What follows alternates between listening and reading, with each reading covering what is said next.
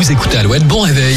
L'horoscope sur Alouette. Samedi 20 mars, aujourd'hui, premier jour du printemps. Que vous réservent les astres? Voici maintenant votre horoscope sur Alouette. Les béliers, votre curiosité naturelle se reportera largement dans votre vie quotidienne.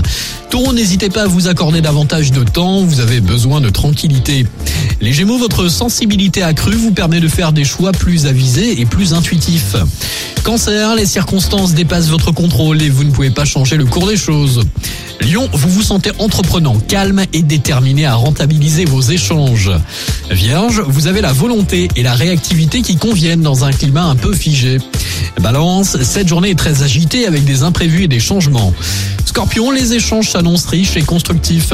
Sagittaire, c'est un bon moment pour investir dans une affaire solide et rentable.